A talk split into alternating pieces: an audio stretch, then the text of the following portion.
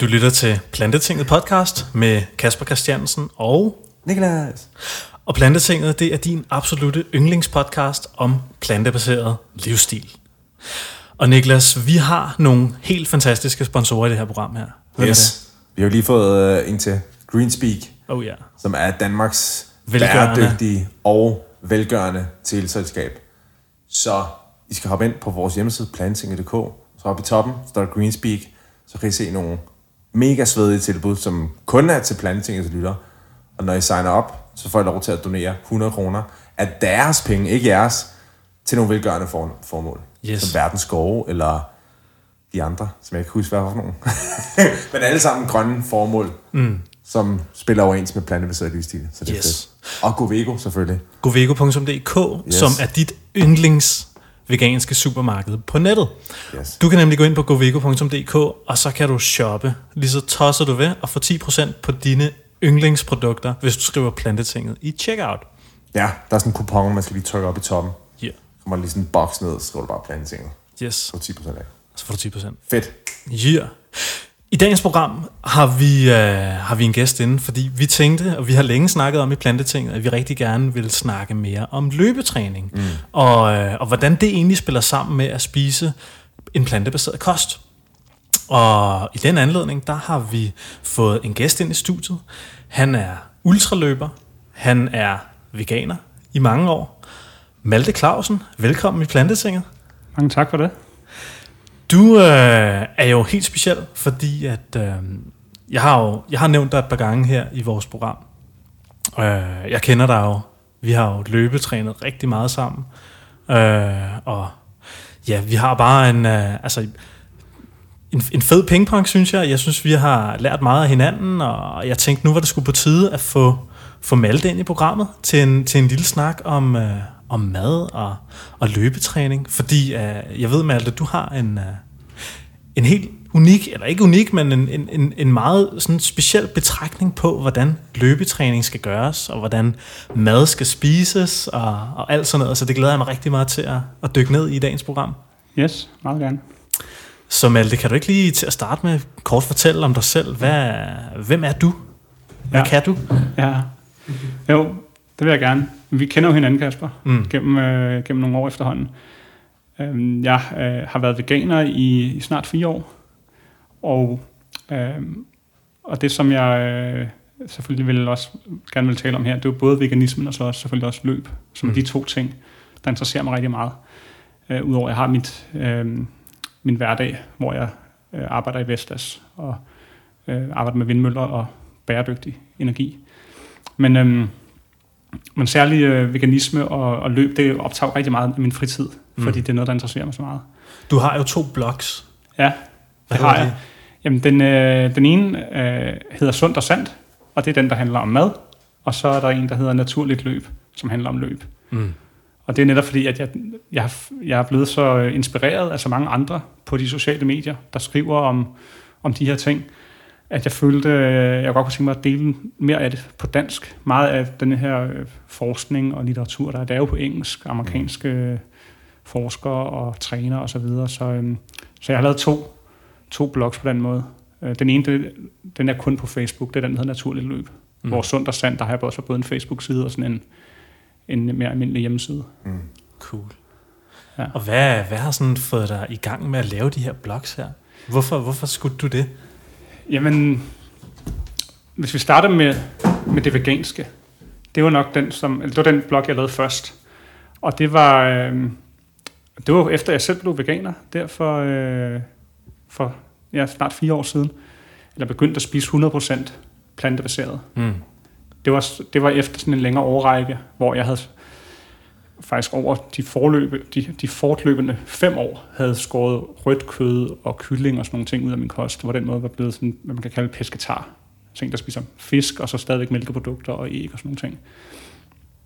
Øhm, men, øh, men, men så, efter jeg havde været på den type kost i, ja, faktisk en øh, cirka fem år, så blev jeg så 100% plantebaseret der for fire år siden. Og oplevede bare en helt, øh, helt vild øh, effekt på min egen krop, som, øh, som jeg har lige siden har haft et stort behov for at, øh, at fortælle om, og forhåbentlig kunne inspirere andre til at kunne tage et lignende, et lignende valg, fordi at de, øh, de gavnlige effekter, der var både på, på min, øh, min fysik, altså min træning selvfølgelig, men også de mentale effekter, altså hvordan det påvirker ens sindstilstand, og ens øh, evne til at føle empati og de her ting, det var, det var virkelig øh, chokerende for mig, på en god måde, mm. at man kunne øh, på den måde kunne kan forbedre sig selv via nogle relativt simple ændringer i ens hverdag. Og det, øh, det, det vil jeg gerne dele. Og det var derfor, jeg så begyndte at skrive om øh, mest om forskningen mm. omkring plantebaseret kost og hvad det gør ved, ved kroppen. Og det var så den, det var så årsagen til, at jeg lavede den blog. Nu siger du, at du oplevede nogle chokerende ting, da du lavede den her ændring. Ja. Hvad var det, du oplevede i din krop, der var så chokerende, og i dit sind? Jamen altså, jeg var i, øh, i den periode, hvor jeg spiste øh, øh, pesketarisk. Det er også, hvad der nogle gange bliver kaldt sådan en middelhavskost.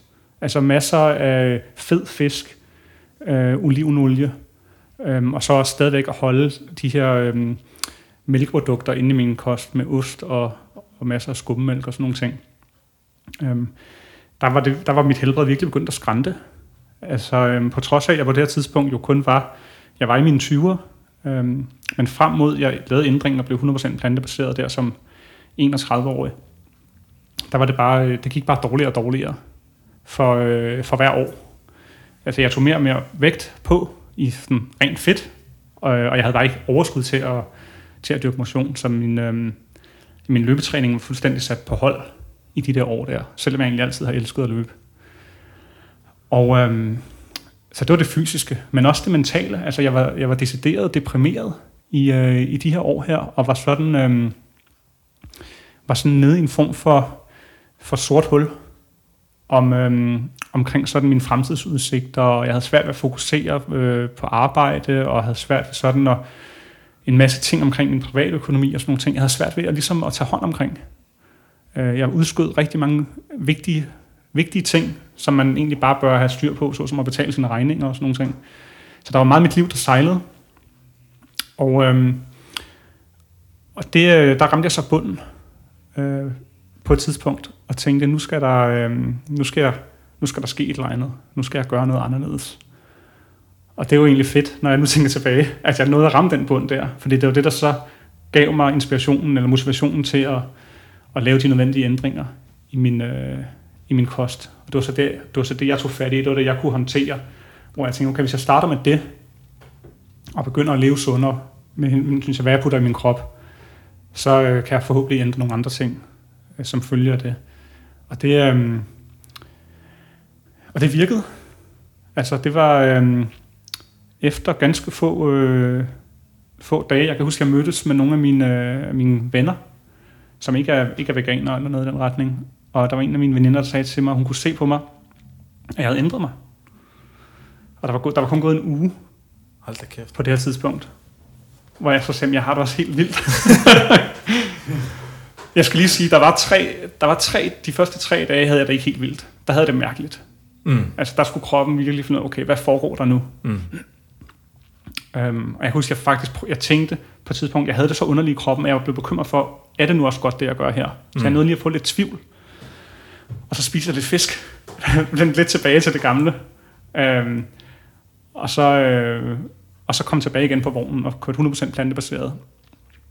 Og så der, der, der var gået den uge der, der fik jeg det bare så, jeg fik det bare så ubeskriveligt godt i, i kroppen, at det var bare, det var ligesom en udrensning. Det var ligesom, at min krop havde været fyldt med giftstoffer, og det bare, og det bare blev skyllet ud i, ud i toilettet. Og øhm, ja, det var så også noget, som der var nogen af, ja, blandt andet hende, min, min veninde der, der bemærkede, ikke? og sagde, hvad, hvad, altså, hvad, hvad, jeg kan se, der er et eller andet ved dig, der er anderledes. Mm. Og jeg, jeg var jo bare vildt begejstret. Det var også helt vildt, og jeg har, jeg har holdt op med at spise ost og, øh, og alt form for animalsk noget.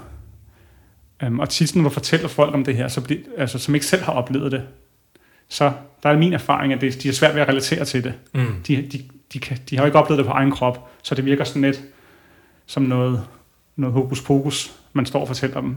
Um, også hvis de ikke kender til forskningen øh, bag det her, og de ikke, og så, som sagt, de ikke selv har prøvet det, så virker det næsten for godt til at være sandt. Mm. Øh, at man kan få det så godt af at skære en hel fødevaregruppe ud af sin kost. Men, øh, men det var så øh, det var så min oplevelse, sådan rent min subjektive oplevelse omkring de her ting her. Det mm. var bare, at øh, jeg, fik et, jeg fik et meget større overskud. Og en ting var, at jeg fik overskud til at træne igen. Det var fedt. Og det, øh, det tror jeg, øh, det er jo fordi, at kosten er jo meget høj på kulhydrater, øh, og meget lav i fedt. Så, så det er jo klart, man får mere energi øh, til at træne. Um, men, det, men det var også særligt det der med det mentale, at jeg fik meget større klarhed. Det var som om, at der var sådan en tåge, der havde været i mit, øh, i mit hoved, som forsvandt. Mm-hmm. Og det har jeg også, også hørt andre fortælle om. Andre, øh, masser af andre veganer, jeg kender. Det bliver også kaldt brain fog på engelsk. Altså den der form for, at man har tået lidt rundt, men man lige pludselig får en, en klarhed i sit sind. Det var nok det vildeste.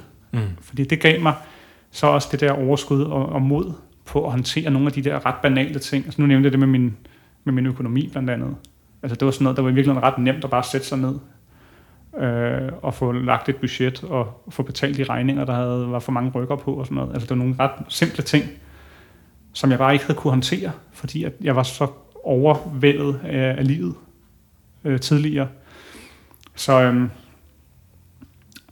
så det var sådan en transformation, som, øh, som jeg gennemgik der, og det var, øh, det var bare super at opleve, og det var så derfor, jeg følte, at jeg gerne ville, ville lave en blog omkring det, så andre kunne også kunne høre omkring de her ting her, fordi det er jo ikke noget, man, man øh, hører i, i medierne, sådan i massemedierne i hvert fald, mm. på, øh, på DR eller læser i politikken. Det er, sådan, det er noget, man skal noget, man selv, selv skal søge sig frem til på nettet og på de sociale medier og via den her type podcast, som I laver, ikke? For nogle af de her få nogle af de her historier ud, så folk ved, at det er muligt. Mm. Men hvad, øh, jeg kunne godt sådan tænke mig at vide, du, øh, du, du er veganer nu, du spiser vegansk. Kan du prøve sådan at fortælle, hvad, altså hvad, hvad gjorde du anderledes? Jeg kan huske, du har snakket meget om før i tiden, der har du spist meget ost og sådan noget. Mm. Og øh, har, har det ikke været svært for dig? Altså har det, har det ikke været pisse vanskeligt? Noget af det var, øh, var pisse nemt. Okay. og noget af det var pisse vanskeligt. Mm. Hvad var nemt, og hvad var svært? Altså det nemme, det er jo, øh, det er kød. Mm. Altså det er jo, altså det er jo min egen oplevelse. Jeg kan kun tale om min egen oplevelse. Jeg ved ikke, hvordan andre, selvfølgelig, der hører jeres podcast, har det, men, men jeg synes, det var helt latterligt nemt. Okay. det var, altså, jeg lå bare være med at, øh, at spise kødet. Mm. Og der var ingen form for, for øh, abstinenser eller trang til, og igen, og jeg må bare have den kylling der eller jeg må bare have altså, den der flæskesteg. Og jeg har ellers tendens, jeg kan ret nemt blive afhængig af ting. Altså kaffe blandt andet er noget, jeg selv, altså jeg stadigvæk nok drikker lidt for meget af, og godt kunne tænke mig at være bedre i kontrol over. Mm. Så det er ikke sådan, at jeg er en person, der bare nemt kan skære ting ud af min kost. Mm. Øhm, jeg kan sagtens blive afhængig af ting. Men, øhm, men kød, altså mig bekendt er der heller ikke nogen afhængighedsskabende stoffer i kød, medmindre det er noget, producenterne lige frem putter i det, uden vi, øh, uden vi er opmærksomme på Alt, det. man synes er rart, ja. man kan man jo argumentere for, at det er afhængighedsgørende. Ja. Altså, det er synes altid ja. svært, fordi jeg, jeg tror, nu, øh, der var der var en morgen her forleden, hvor jeg ikke øh, fik kaffe om morgenen. Jeg har sådan et morgenritual, der bare skal gøres hver eneste dag. Ja. Og det er bare lige meget, hvor. Hvis jeg skal op klokken 5, stop klokken 3, for jeg kan sidde og få min kaffe og sidde og læse ja. en time, og det skal jeg gøre. Ja. Det skal jeg bare. Og så de gange, hvor jeg ikke har gjort det, så vågner jeg bare op, og så er jeg bare sådan, så, så, så virker jeg bare ikke. Og det er mm. ikke sådan, at jeg crasher af kaffen eller sådan noget. Det ved ikke, om det er sådan noget psykologisk, men, jeg, men altså, jeg kan ikke se, hvad der er dårligt ved det, fordi jeg, i hele mit liv kommer jeg til at leve i en verden, hvor jeg har adgang til kaffe. Ja, ja. Og hvis ikke jeg har adgang til kaffe, så kommer der til at gå fire dage, hvor jeg har kaffe, og så er det det samme igen. Så mm. jeg kan ikke se, hvad der er slemt ved det. Mm. Altså, øh, så jeg, altså, jeg synes ikke, der er noget dårligt at være afhængig af ting. Mm. Altså, der er så mange, altså, vi er jo afhængige af, som vi er afhængige af mad også. Ja, ja. Altså, øh, Sex. Ja. Ja, ja. Altså, det er jo... Men der er masser af gode afhængigheder. Ja. Frugt. Ja, 100%. Altså et liv uden frugt for mig vil jo være katastrofalt. Helt sikkert.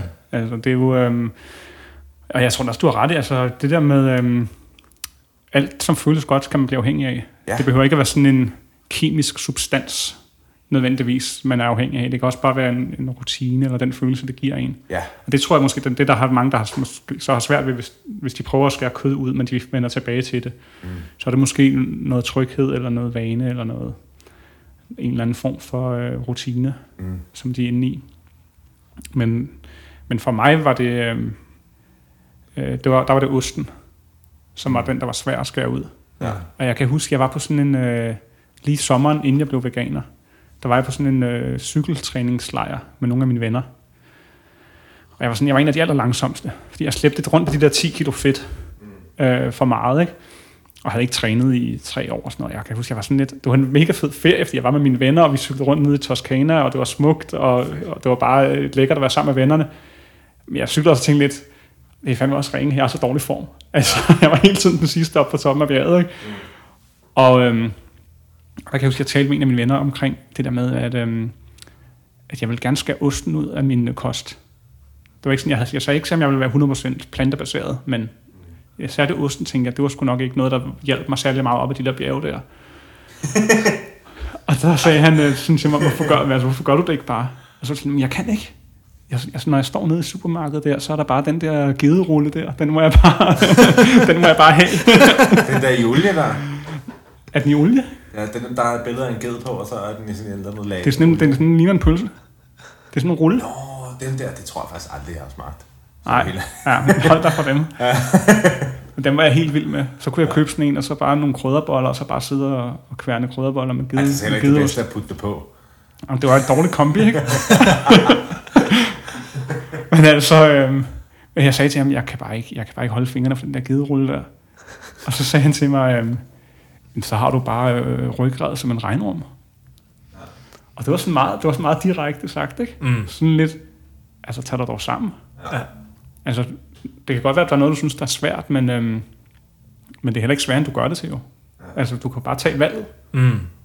og ret, ret, ret dig op, og gøre, hvad du, hvad du vil. Ja. Og det er de der, jeg tror, når man også man taler om folks rejse til sådan det veganske og sådan noget, der er mange små sådan frø, der bliver sået undervejs, og ting, som man, øh, man tager med sig. Mm. Og nogle dem kommer også fra folk, der ikke selv er veganere, som faktisk er med til at give en et skub i den rigtige retning. Mm. Og det var så i det tilfælde, hvor det var min ven der med, med til det. Mm. Og sige, at jeg skulle tage mig lidt sammen. Og så, øhm, så lavede jeg så sådan lidt... Jeg lavede sådan et, et øhm, man kan sige, et trick. Jeg, jeg narrede mig selv. Fordi jeg vidste det der med osten, at det ville blive svært. Så jeg prøvede at, øh, at narre mig selv. Måden jeg gjorde det på, det var, at jeg sagde til mig selv, du må gerne spise ost, men du må ikke købe ost. Øh, på den måde, så kunne jeg sige til mig selv, at... Bare til sine venner med noget halvlet. jeg, har brug, jeg har brug for jer. ja, jeg har brug for noget hjælp nu. Så, så, altså på den måde, så kunne jeg ligesom... Øh, så følte jeg ikke, at jeg fra... Øh, at jeg benægtede mig selv noget. For mm. jeg måtte jo gerne. Men øh, jeg måtte spise lige så meget ost, jeg havde lyst til. Jeg måtte bare ikke købe det. Og det gjorde så selvfølgelig, at øh, når jeg så var på besøg hos mine forældre eller sådan noget, så skovlede jeg bare ost ind. Fordi det var ligesom, var, øh, det var det, jeg havde... Så har du så bare ringet så lige bror. ja, så er det for, der... Så der er givet os. Så der ligger noget givet os i køleren. så, øh, så altså, det, der var sådan en halvt år faktisk, hvor at, øh, fra jeg tog den beslutning, hvor jeg så bare ikke spiste ost særlig tit, for det var jo kun, når jeg var ude ja. og besøge nogen, eller jeg var et eller andet sted, hvor der, jeg blev, blev serveret, at jeg så spiste. Ja. Og det var så faktisk tilstrækkeligt til, at min krop øh, vendte sig af med den, de her cravings, det her, den her træng til ost. Ja. Og, øh, og der tror jeg til gengæld, ud over det psykologiske, som du nævnte, med at det er en god følelse for mange at spise ost, der tror jeg så også, der er noget. Og det er der også noget. Altså, det er kaso, øh, kasomorfiner. Ja. Altså, der er morfin-lignende øh, ja. stoffer i ost. Ja. Øh, og der er der netop fordi kalven, altså komælken er jo beregnet til kalven, mm. og ikke til mennesker, hvis nogen, hvis nogen skal være i tvivl. Og de er i så koncentrerede mængder i, i ost, det er helt i vildt. forhold til mælk, eller hvad? I, jamen, hvis du sammenligner øhm, komælk med, med modersmælk, mm. for at starte med den sammenligning, så, så er der også morfinlignende stoffer i modersmælk, altså menneskemælk. Ja. Og det er jo for, at babyen har lyst ja. til at modtage moderens mælk. Ja. Men, øh, men blandt køer, der er øh, de her stoffer, de er så koncentreret, mm.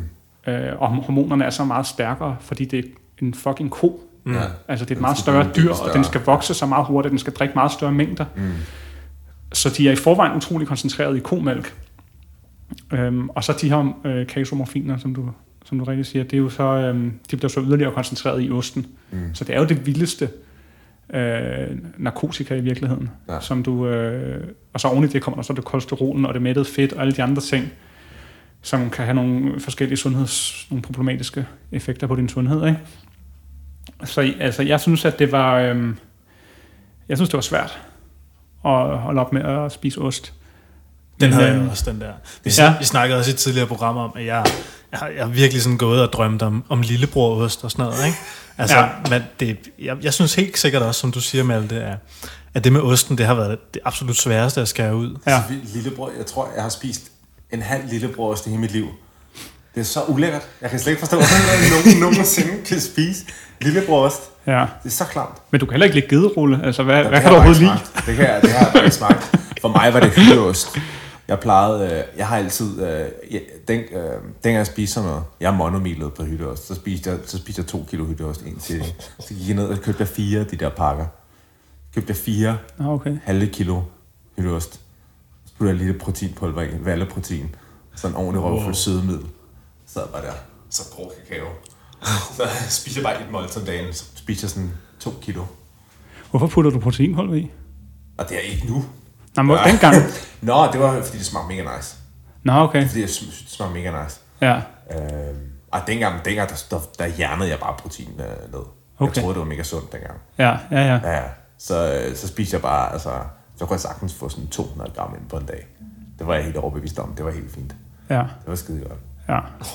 Men det var sjovt, jeg havde, altså, det er underligt, fordi for mig, der har hørt øh, øh, din historie og mange andres historie, så har jeg det bare som om, jeg er den eneste, der er blevet veganer, og bare har det på fuldstændig samme måde, som jeg havde det før. Jeg havde det også helt fint, da jeg bare led altså, øh, af valleproteiner og alt muligt lort dengang. Altså, jeg ja. ved godt, det er totalt usundt, ja. men den eneste forskel fra, fra nu og så dengang, da jeg prutter meget mere nu. Meget, meget, meget mere. Ja. Altså virkelig, virkelig meget. Ja. Det har oplevet Kasper også. Der er mere gang i systemet. Ja, men jeg tror også, jeg har IBS. Det er jeg ret sikker på. Okay. Og sådan, jeg har nemlig eksperimenteret med de der, sådan, de der schema for de forskellige, der er fire typer kulhydrat, eller ja, kulhydrater, der omdanner. Der er sådan oligosaccarider og ja, poliol, jeg kan ikke huske alle navne. Men de øh, omdannes, på nogle, for nogle mennesker kan de ikke nedbrydes ordentligt i maven.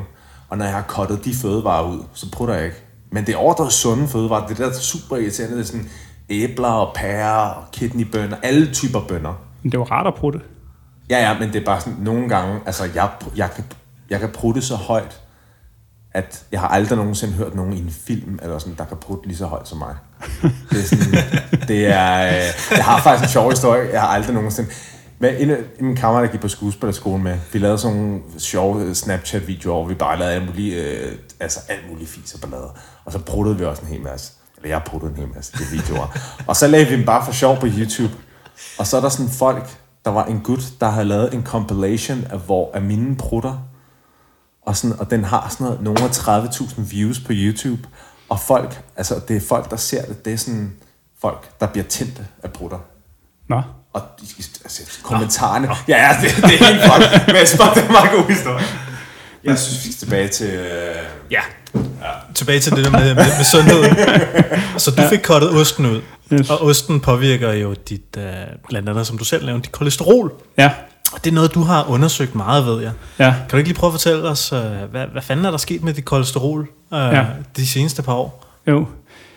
Jamen, øhm, altså jeg, har, jeg har jo fået det målt hos, jeg har gået til lægen for at bede om at få taget en kolesteroltest. Og hvad, hvad er det med kolesterol? Hvorfor er det farligt? Hvad er problemet med det? Jamen, øhm, vi har, øh, i min familie har vi, øh, har vi sådan altid haft problemer med, med forhøjet kolesterol. Så det var det, blandt andet min, øh, min farfar øh, døde af en, øh, en blodprop. Og, øh, og, øh, og derfor har jeg så altid, eller i mange, mange år, haft en stor interesse for i det hele taget øh, hjertekarsygdomme, og hvad er det, der, øh, hvad er det, der forårsager øh, hjertekarsygdomme. Og det er, jo så, det er jo relativt nemt at finde ud af det. Du kan bare gå på nettet og søge, hvad mm. forårsager hjertekarsygdomme, og så ser du så, at der er nogle række risikofaktorer for at få problemer med, øh, med din, øh, din blodkar og dit hjerte. Og en af de væsentligste risikofaktorer, det er jo så kolesterol. Og det er jo altså, det er virkelig nogle så banale årsagssammenhæng, dem her. At, at hvis du spiser øh, kolesterol, hvis du spiser meget kolesterol, i din, altså du indtager meget kolesterol i din kost, så har du selvfølgelig en forhøjet øh, risiko for øh, også at have forhøjet kolesterol i kroppen. Og det er jo sådan helt, altså, du er, hvad du spiser. Mm. Klar. Men der er så mange, der stadig gerne vil diskutere det, ikke? Ja. Der er så mange, der sådan, ah, hvis, bare hvis det er økologisk. Ja. Eller, øh, ja, ja. Ah, hvis det bare er, du skal bare lade være med at spise øh, de norske laks, så det, ja. det skal bare være free range. Ja. Og alt sådan noget. Ja. Og det vil de stadig nu diskutere det. Ja. Så der er så mange studier, der påviser det. Og det er virkelig skræmmende, ja. at, øhm, at, der, at, det, at, det er, at der har været den udvikling. Fordi at det er noget, der har været vel dokumenteret i i hvert fald 50 år, hvis ikke, hvis ikke 100 år inden for lægevidenskaben. Men, øhm, men der er jo så også nogle industrielle øh, interesser, som har været øh, rigtig gode til at så tvivl omkring de her studier, og har jeg designet nogle studier, som blandt andet Tobias fortalte om, da, øhm, da han var inde i jeres podcast her for nylig. øh, om hvordan man designer et studie, så det giver de resultater, man gerne vil have. Og det er jo blandt andet det, som øh, ja, ægindustrien og kødindustrien i det hele taget har gjort, for at så tvivl omkring, om, om det kolesterol, du spiser, rent faktisk ender i din krop, eller om det ender på månen, eller hvor fanden det skulle ende hen. Jeg ved, altså, jeg ved det snart ikke. Det virker i, min, i mit hoved ekstremt simpelt, mm. at det, du putter i din krop, det ender i din krop. Mm. Men, øhm, men du har fuldstændig ret. Der er mange folk, der stadigvæk sætter spørgsmålstegn ved det. Der er også folk, der sætter spørgsmålstegn ved, om det fedt, du spiser, om det, om det fedt bliver til fedt på kroppen. Mm. Selvom du kan tage en fedtbiopsi og se mm. direkte, om det er et laks, du har spist, eller om det er avocado, du har spist, eller hvad det er, du har spist. Altså, mm. det, er nogle, det er nogle så banale ting, så, så det er ufatteligt, at, øhm, at der stadigvæk bliver, øh, at ja, industrien har succes med mm. at så tvivl omkring de her ting. Men det er jo en, det er jo en, en, en, en strategi, fuldstændig overlagt strategi, for de behøver ikke gøre andet end at, end at så tvivl. Mm. De behøver ikke modbevise noget. Klar. De skal bare gøre sådan, så at folk tænker, jamen hvad skal jeg så tro på? Ja. Fordi så bliver de ved med at gøre, hvad de hele tiden har gjort. Ja. Og det er jo også det, jeg mener, Michael Greger har en video om det, hvor han sådan henviser til, hvad tobakindustrien gjorde i 50'erne og 50'erne. Og Støjkampagne. Ja, de, skal, de, skal bare, de skal bare så tvivl. De behøver mm. ikke overbevise nogen, eller komme med nogle studier, der siger, det her er ikke usundt, eller det her er sundt. Mm. De skal bare gøre sådan, at folk tænker, jamen så kan jeg jo ikke, altså hvad skal jeg tro på? Ja. Og, og det, det, har, det har de haft stor succes med. Ja. Øhm, og det er, det, det er seriøst skræmmende. Og det er sådan noget, jeg, jeg bliver sådan provokeret af det, netop også fordi det er personligt for mig. Det er noget, der har ramt min familie, og, og, øhm, og derfor er det noget, jeg også gerne vil være med til at oplyse omkring. At øh, ja, når du spiser kolesterol, så ender det i din, øh, i din krop. Det ender ikke et eller andet sted. Men øhm, om jeg fik det så testet der, og det var, for mig var det, øh, var det bare godt, og øh, al, den, det, altså, al den forskning, jeg havde læst, på, øh, på nettet og på de der forskellige hjemmesider, Michael Gregors hjemmeside blandt andet, øh, og få det testet efter på egen krop, for jeg følte ligesom, okay, da jeg var blevet veganer, min subjektive oplevelse af det her, det er, at det er for, det er for vildt. Det er fantastisk, det, øh, den oplevelse, jeg har nu. Okay. Hvis der så samtidig, man kan se al den her forskning, der siger, at du burde også få det godt, mm. fordi at det er bedre at spise planter, end at spise animalske produkter. Så tænker jeg, hvis jeg så oven i købet også kan få det dokumenteret med at få sat nogle tal på det, ved at få testet, få taget nogle blodprøver og få testet, om det så også er rigtigt.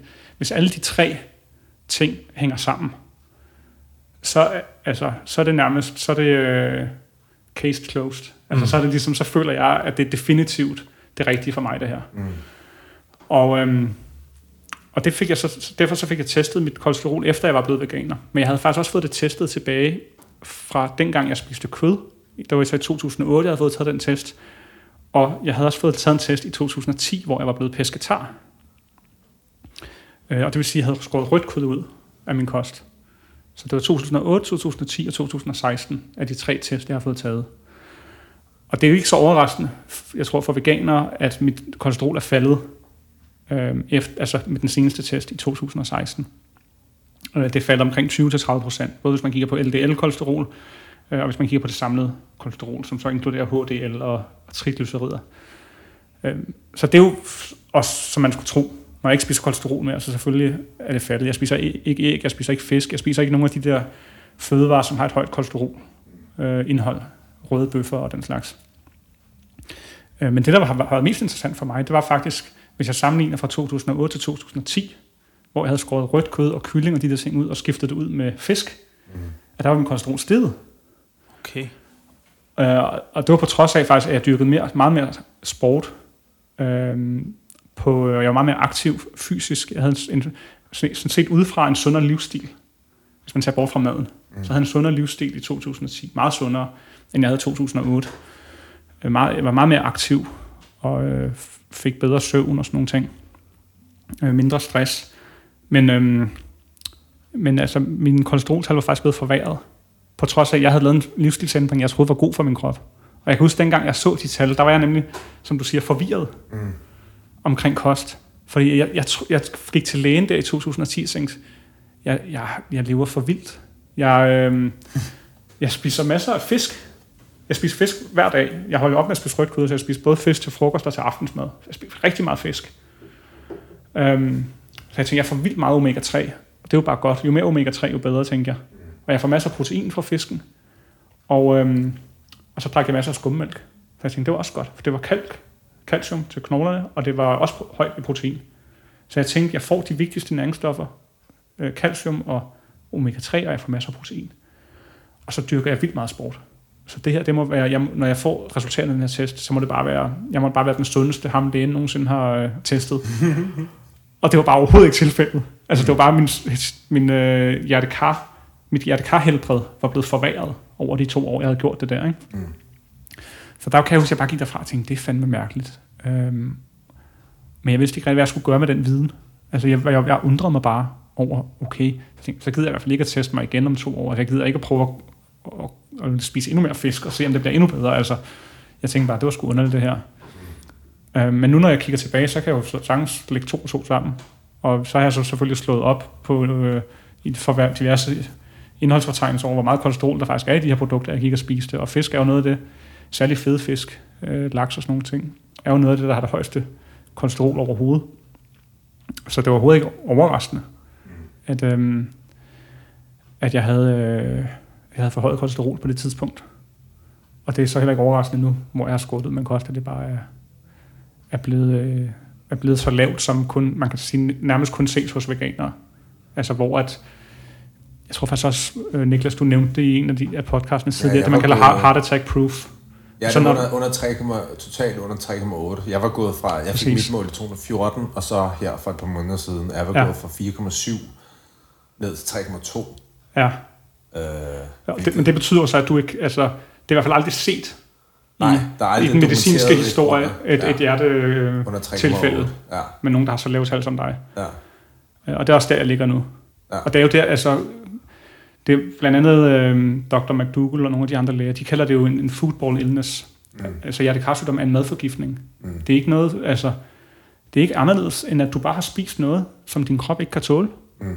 Og, øhm, og derfor der burde ikke i Danmark, det er, den, det er nummer, nummer to dræber i Danmark i dag. Det er hjertekarsygdom, og, og kraft er den første. Ikke? Som vi er nummer et i hele verden. Ja, Ja, ja, vi, er, jamen, vi ligger helt i toppen på, øh, på kraft, men vi ligger også enormt højt på hjertekarsygdom. Jeg tror, det er 40.000 danskere, der dør om året mm. af det her. Du, du delte jo, jeg lavede lige noget research på det i dag, ja. du delte en, var det en artikel, hvor der stod, at dan, danskerne var dem i EU, der dykker mest motion, ja. spiste mest økologisk, ja. og vi har høj, ja. højst kraftrate og kæmpe ja. høj hjertekarsygdom. Vi ligger, man kan altid diskutere, om vi ligger et eller to på de forskellige øh, undersøgelser, ikke? Men, men vi ligger i hvert fald i top med at spise økologisk. Mm. Vi ligger i top med at dyrke motion. Og vi ligger i top med at være ikke-ryger. Mm. Altså vi er nogle af dem, det folkefærd, der ryger mindst. Mm. Uh, vi er nogle af dem, hvor der er flest, der cykler til arbejde. Uh, I det hele taget på alle de ting. Vi er nogle af dem, der har mest fritid. Mm. Om på den måde, man sige, måske skulle have mindst stress i, uh, i livet. Vi er det de lykkeligste mm. folkefærd. På alle de her forskellige parametre, øh, ligger vi bare i top. Øh, men alligevel, øh, og inklusiv, som du sagde, jeg er økologisk, mm. men alligevel så ligger vi øh, også helt i top på antal krafttilfælde og, og hjertekarsygdomme. Mm. Og vi lever bare ikke særlig længe, når du sammenligner, især mænd lever ufattelig kort, mm. sammenligner os med svenskerne for eksempel, ja. også de lande, vi normalt sammenligner os med. Øhm, men, øhm, men det synes jeg var, øh, altså det synes jeg var for vildt at opleve, at, at tallene så også passede. Jeg også røg derned, det man kalder heart attack proof. Mm. Og, øhm, og jeg synes, det er forrygt, at, at, den her, at den her viden ikke bare er helt velkendt i den danske befolkning. Mm. Altså de fleste danskere tror stadigvæk, at jamen, hjertekarsygdom, det er jo noget, man kan få med alderen, og det er et alderdomstegn, at over, overforkalkning, og det er sådan noget, der sker. Mm. Øhm, når det i virkeligheden bare er en madforgiftning. Mm. Som, altså, vi, hvis, hvis lad os sige, det er 40.000, der dør om året. At det tal burde være 0. Mm. At det burde jo bare være, at alle vidste, jamen det var bare et, altså hvis, jeg har, jeg har ikke sådan en agenda om, at alle skal bare spise som, som os, mm. eller skal, skal leve sådan totalt øh, sundt og gå op i sport og sådan nogle ting. Jeg har det sådan, at folk må leve det liv, som, som de vil, og der er nogen, der bliver glade af at ryge cigaretter og spise kage, mm. øh, og der er andre, der bliver glade af at løbe en tur i skoven. Altså det er jo op til folk selv at finde ud af, hvad de vil med deres, med deres egen sundhed, og hvad der giver dem lykke. Men det, der provokerer mig, det er folk, der rent faktisk gerne vil leve sundere, og rent faktisk gerne vil forbedre deres kost, og de så ikke får den her information her. Mm. Altså, de bare bliver mødt af den, de her modstridende informationer, og de er, og de er bare forvirret, ikke? Mm. Mm. Det synes jeg også, altså, jeg synes, øh, der er tit, hvor jeg så, simpelthen, jeg prøver at undgå de der diskussioner med folk. Øhm, men så, jeg havde en, en, en samtale med en, en, en gut, der er sådan meget, han er sådan personlig træner og går meget op i sådan noget. Og sådan, så sagde han, at sådan, jeg skulle tjekke ham der, Morten Elsø, ud, fordi han er sådan en, der bare sorterer alt bullshit fra, og sådan noget. Og så gik han ind, og så hans hjemmeside og lytter til hans podcast og sådan noget, og så snakker de om sådan, hvordan, øh, så snakker de om sådan morgenmad, sådan ostemad og, og sådan noget. Og jeg tænker bare, hvordan, hvordan kan man, at de, her, at de var sådan begge veluddannede mennesker, hvordan kan du vælge, hvor, hvorfor vil du putte sådan noget i din krop, når du kan putte andre ting i? Fordi det, det handler jo ikke engang noget om, om veganisme, og sådan, alle ved jo, altså grøntsager er the shit. Det er greens, vi skal have flere af dem, uanset hvad. Og, og det er der jo ikke nogen diskussion om, hvem, hvorfor vil man spise en ostemad til morgenmad. Og, sådan, og det, det virker som om, at, at, at, at sådan nogle typer som ham sådan casher lidt ind på den der tvivl, vi taler om. Mm. Hvor sådan, at, at for jeg sagde til ham her, for jeg havde lavet et research, jeg sagde ham til min kammerat, jeg havde lavet et research på ham, der Morten Elsø før, fordi Tobias talte om ham i mm. podcastet. Mm. Mm. Og det også bare virkede sådan lidt som om, at, at, sådan, øh, at han bare lige havde fundet sin niche, sådan med at, øh, at, sådan at sælge det til folk, som de gerne vil have. Klar. Mm. Det er jo det, han har fået er, så meget vind i sejlene på. Ja, fordi det er jo fucking svært at sige til folk, hallo, du skal i morgen, når du vågner op, så smider du et halvt kilo spinat i din shake, og smider du to bananer af, så spider du øh, nogle hørfrø og, og lidt amlapulver og sådan noget, og så tager du på arbejde, har du det nice. Drop proteinpulver, drop skyren. Ja, ja det, kan du ikke, det kan du ikke fortælle til folk. Mm. Og, og folk gider ikke gøre det. De vil, hellere, de vil hellere bare have en eller anden, der bare siger, ved du hvad, du er fin, som du er. Ja, slut, det, slut, slut med at sige, at tingene er forbudt, ikke? Ja, ja. Du skal bare spise, hvad du vil. Ja. Så skal det nok alt sammen gå. Vi skal bare være lidt sunde og dyrke lidt motion og stoppe med at ryge. Mm. Og det holder jo ikke på den lange bane. Mm. Jeg tjekkede også, han tjekkede også, så tjekker hans Instagram ud. Så er det bare sådan noget, pasta carbonara. Så bare sådan, ups, pasta carbonara igen. Så, hvordan, mm. Hvorfor har ham her en platform? Mm. ja. Men hvad tror, hvad, hvis jeg lige må spørge, hvad tror I, der motiverer de mennesker? Øhm, Penge? De bliver jo ikke, det, man bliver jo ikke engang sådan over... Jeg kan forstå det sådan, hvis man er amerikaner. Sådan, øh, øh det er markedet, fordi der kan du virkelig blive, der kan du blive rig på det. Ja, men helt sikkert. Jeg tror ikke, de bliver ikke de steder rige. Nej, men opmærksomhed, opmærksomhed, det er jo også en, en god kurs, ikke? Altså, ja. det vil du gerne have. Du vil gerne have meget opmærksomhed. Du vil gerne have penge. Mm. Altså, han, han, er, han har jo tydeligvis kunne skabe en karriere på at fortælle folk, at de bare skal blive ved med at gøre det, de gør. Der er ikke nogen af os. Jeg har, jeg, jeg har hentet en bog på Mofibo, fordi jeg tænkte, jeg skulle lave noget research, inden jeg begyndte at, at kaste alt for meget med bag. Mm. Uh, jeg har ikke læst hans bog. Jeg har også kun jeg har lyttet til et af hans podcast, okay. og sådan lige tjekket hans tjekket nogle artikler, der er blevet sådan noget, hvor han bare sådan noget, what the health, debunked. og så, så er der sådan en kæmpe stempel på. Og, og, og, og at se sådan folk, der har delt det, og sådan noget, og hvor de sådan, nu kan jeg huske deres argumenter, fordi jeg, sådan, jeg var sådan, jeg var sådan zonet lidt ud mentalt, og sådan bare blevet lidt irriteret over at læse det, hvor sådan, de adresserer sådan et punkt. Også når folk taler om conspiracy og sådan noget, så, så siger de, ah, den er debunked på grund af det her. Så det var sådan, jamen, selv, selv hvis det var sandt, at det var debunked, så er der stadig altså de her 20 andre ting, som du ikke rigtig kan ignorere. Mm. Helt sikkert. Det irriterer mig sådan noget. Ja. Mm. Jeg synes helt sikkert, hvad kan man sige, argumentationen og, og byrden for at blive veganer, eller i hvert fald det, der taler for, det, det, det fylder så meget mere, eller det at spise en sund plantebaseret kost, det fylder så meget mere, end bare at tage de få punkter mm. og, og sable, sable det hele ned over en kamp, når du kan se, at der er så meget mere med miljø, dyrevelfærd. Og så er der måske, altså sundheden og sundhedsdebatten, og særligt sundhedsvidenskaben, er jo så vanskelig et sted at komme til konsensus omkring. Mm. Altså, folk er pisseuenige omkring ernæring. Ja. Folk er pisseuenige omkring sundhed. Mm. Og det vil de være de næste 100 år. Mm. Mm. Så. Det er også det. Altså, jeg føler også, jeg kan, jeg kan fortælle om min egen oplevelse, og, og så kan jeg, kan man sige, dokumentere med de blodprøver, jeg har fået taget, at det har virket på en god måde. Mm. Men jeg tror altid, der vil sidde altid folk og har deres egne erfaringer, mm. og måske ikke kan, ikke kan relatere sig til det. Og derfor tror jeg, jeg tror faktisk med hensyn til veganisme, så er det tit, at ja, det dyreetiske, dyrerettigheder øh, og miljø mm. kan være endnu stærkere, fordi det er sværere for folk at sige, jeg har en anden opfattelse mm. af, om, om dyrene lider i det, i det industrielle landbrug. Ja. Fordi at det, er rimelig, det er en rimelig, øh, rimelig åbenlyst, at det gør de. Ja. Men jeg tror også virkelig, man skal for sin egen skyld virkelig vælge sin kampe, fordi du løber ind i så mange bonghoveder, der ikke ved. For eksempel ham der, der snakker om det der Morten Elsø, der snakker, begyndte vi at tale om kolesterol, og så fortalte jeg om, hvordan mit var gået ned fra 4,7 til 3,2. Så sagde han, hans var 2,5. Så sagde jeg, du, du ved ikke, det, det, det er der ikke noget, der hedder. Du har tydeligvis ikke forstand på, hvad du taler om. Ja. Så er bare sådan, den, den her diskussion skal jeg ikke have, mm. fordi den gør mig bare irriteret, mm. og du kommer ikke nogen vejen.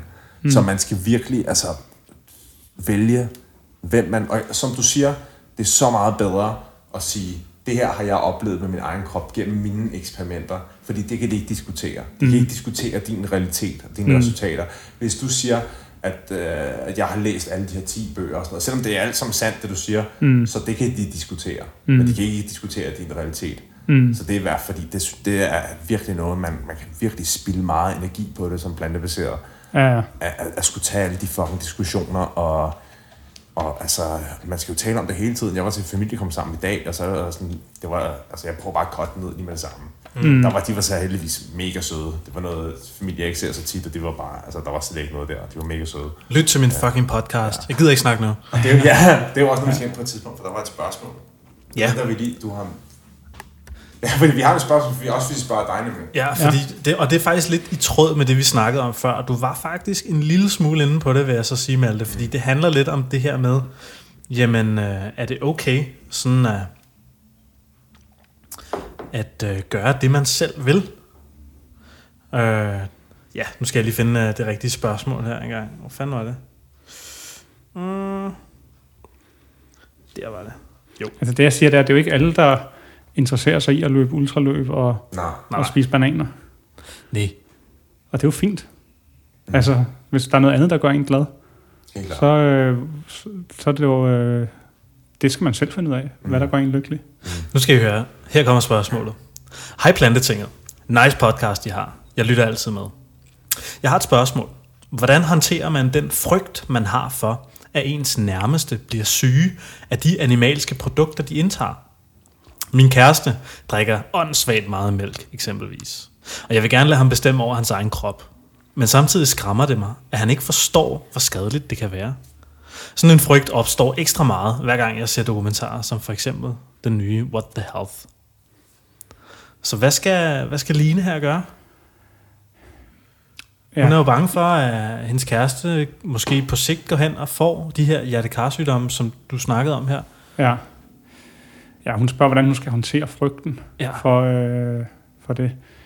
Altså, øh, jeg tror, det må være enormt svært at være i et forhold, som hun er, hvor hun er veganer, og hendes kæreste ikke er det.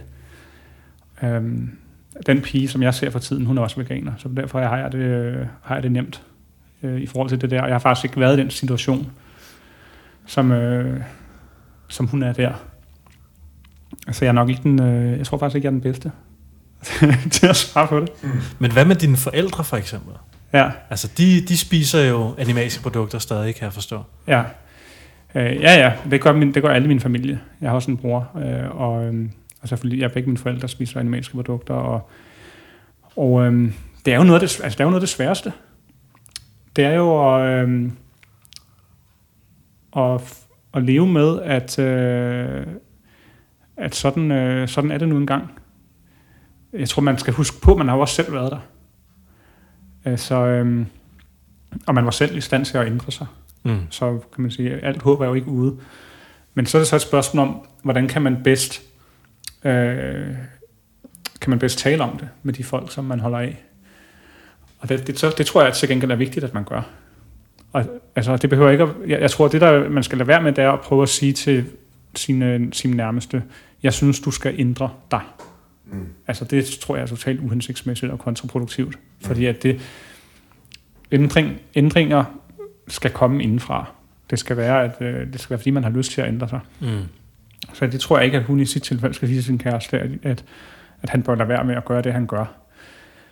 Det handler meget mere om det, man kalder at, at vise, at leve, det, leve et godt eksempel. Altså at vise øh, eksemplets magt.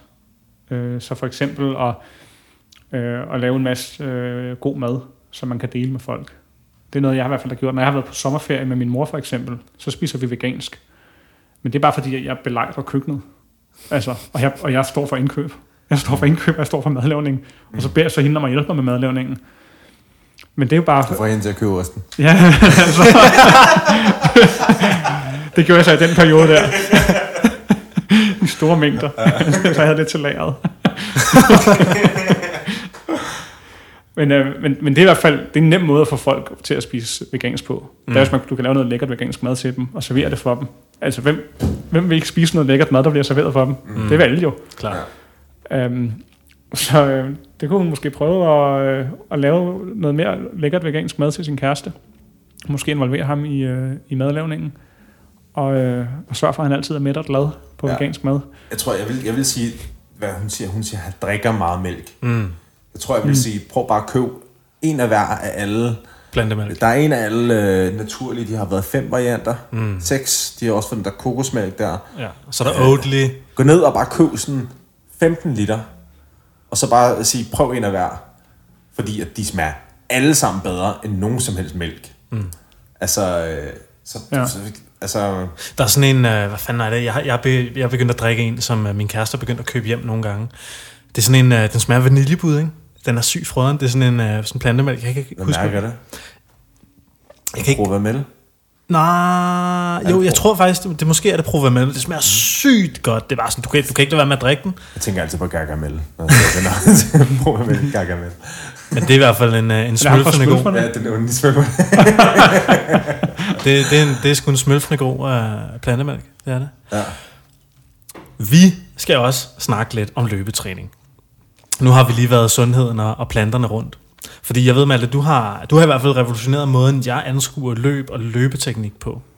Og, og du er selv begyndt at løbe meget mere, selvfølgelig efter du er blevet veganer, men også efter du begyndte sådan at anskue din løbetræning på nye måder. Jeg ved, du, du løber ultramaraton, du er maratonløber, øh, du løber skide meget, og er meget passioneret omkring løb. Kan du ikke prøve at fortælle os lidt, hvad, hvorfor er du så glad for at løbe? Jo, Jamen altså, det er, øhm, det, det er jo noget, som mange opdager, når de lærer mig at kende. Det er, at, øh, at jeg elsker at løbe. Og øh, jeg prøver at sige, at arrangere løbeture, hvor vi mødes og løber en tur i Søndermarken. Det skal vi blandt andet i morgen aften. Mm. Øhm, og ude på Amagerfældet og så videre. Øhm, for mig er det... Altså, jeg har altid været glad for det. Øhm, og det er bare en... Øhm, det er bare sådan en sikker måde at blive glad på. Det er ligesom... Nu talte vi om de der gode afhængigheder ja. tidligere. Jeg kan, det er blevet så godt for mig nu, mit løb, øh, så velfungerende, kan man sige, min, øh, min løbeture, at jeg kan bruge det som ligesom at spise en lykkepille. Hvis jeg har noget, der frustrerer mig, øh, jeg har haft en dårlig oplevelse med en, øh, en af mine venner for eksempel, eller, eller med min familie, eller hvad det måtte være, og jeg, og, det, og jeg går derhjemme og kører sådan et negativt tankespiral, så kan jeg bare løbe en tur. Og så vil jeg sige, 80% af de dårlige tanker, de er ude af systemet, når jeg kommer hjem fra min løbetur. Så, så på den måde er det bare sådan, det er den, den, nu er det ikke hver dag, jeg løber, men ellers næsten hver dag løber jeg en tur, ikke? og det er jo sådan, hvad jeg kan kalde den daglige lykkepille. Mm. Det er bare for at lige løfte, gøre en god dag til en fantastisk dag. Mm. Det er, når, når, når jeg har fået en løbetur mm. med. Øh, ja, med i bagagen. Så det, det, er, øhm, det er nok den primære grund til, at jeg løber. Det er bare, fordi det gør mig glad. Jeg synes, det er sjovt. Ja.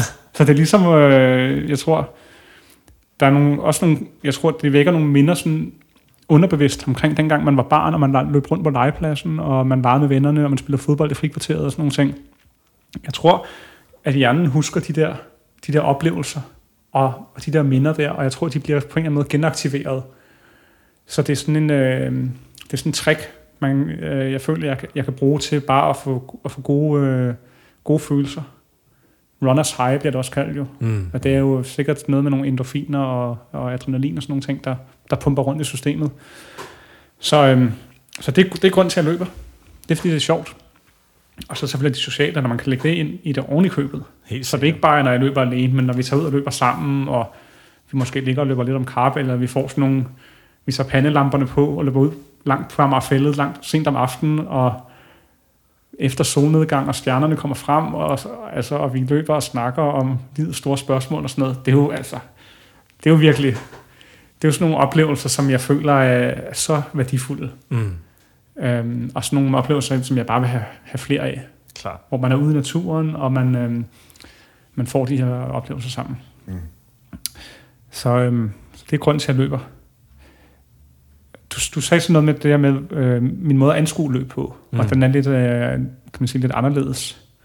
Og det, øh, det, som der nok adskiller mig fra mange andre øh, løbere, det er jo, at jeg, jeg prøver at løbe mere det, man kan kalde minimalistisk, end de fleste.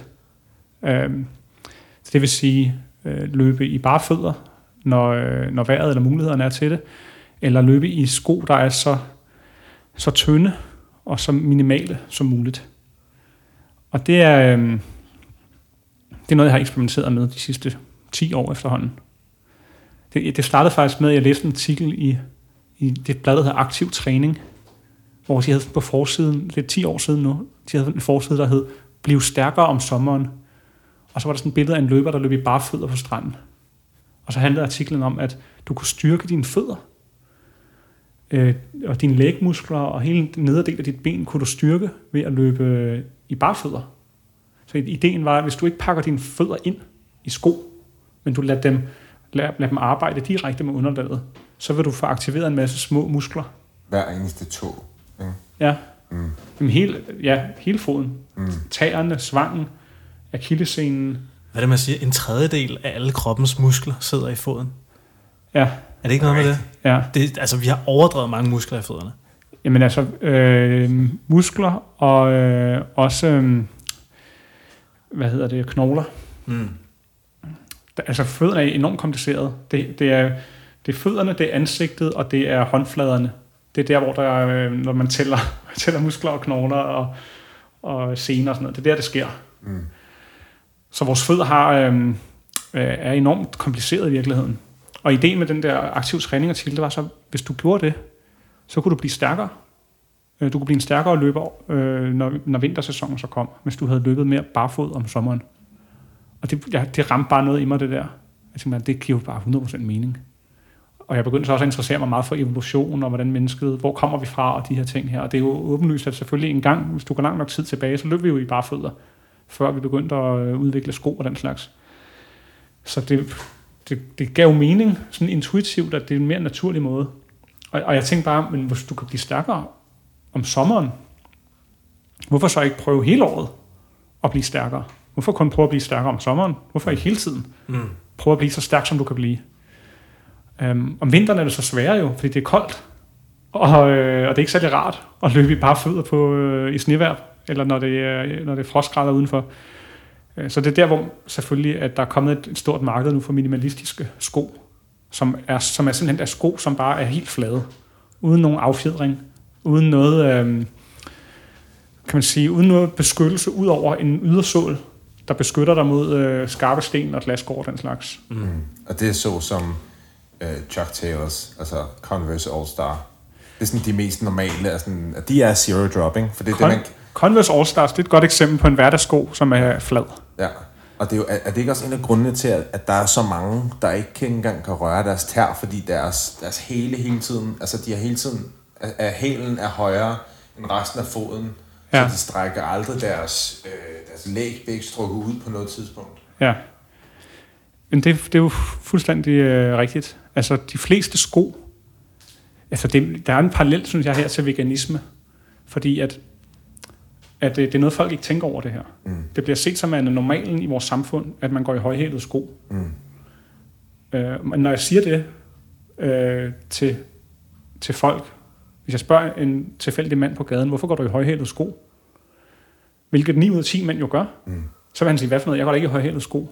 Men prøv at kigge på, hvad du har på fødderne. Altså mm. selv de fleste kondisko har jo en højere hæl end forfoden. Mm. Du skal virkelig lide. Jeg vil sige, at i hvert fald 90% af de sko, du finder, hvis du bare går ind i en skobutik, mm. de har en, en høj hæl. Eller en tyk hæl, eller en, hvad du vil kalde det. Uh, men det er i hvert fald en, en hæl, der løfter. Eller det, det er en, uh, en sko, som løfter din hæl mm. fra jorden højere, end, end den løfter din forfod. Mm. Og det gør jo, at, at uh, din fod dagen lang er i en, i en, kan man sige, en skæv position. En forhøjet, hvor hælen er en forhøjet position. Og som du siger, så er akillescenen aldrig strukket ud. Mm. Det er så også en af grundene til, skal man huske, at hvis du begynder at løbe mere minimalistisk, og begynder at, at, øh, at løbe mere i bare fødder og den slags, så, øh, så kommer du til at mærke det. Du, fordi der er nemlig nogle af de der muskler, som aldrig har været brugt. Mm. Så du kommer simpelthen til at opdage, at din øh, akillescene bliver øm, at den kan direkte gå i betændelse, hvis du øh, går for hurtigt til værks.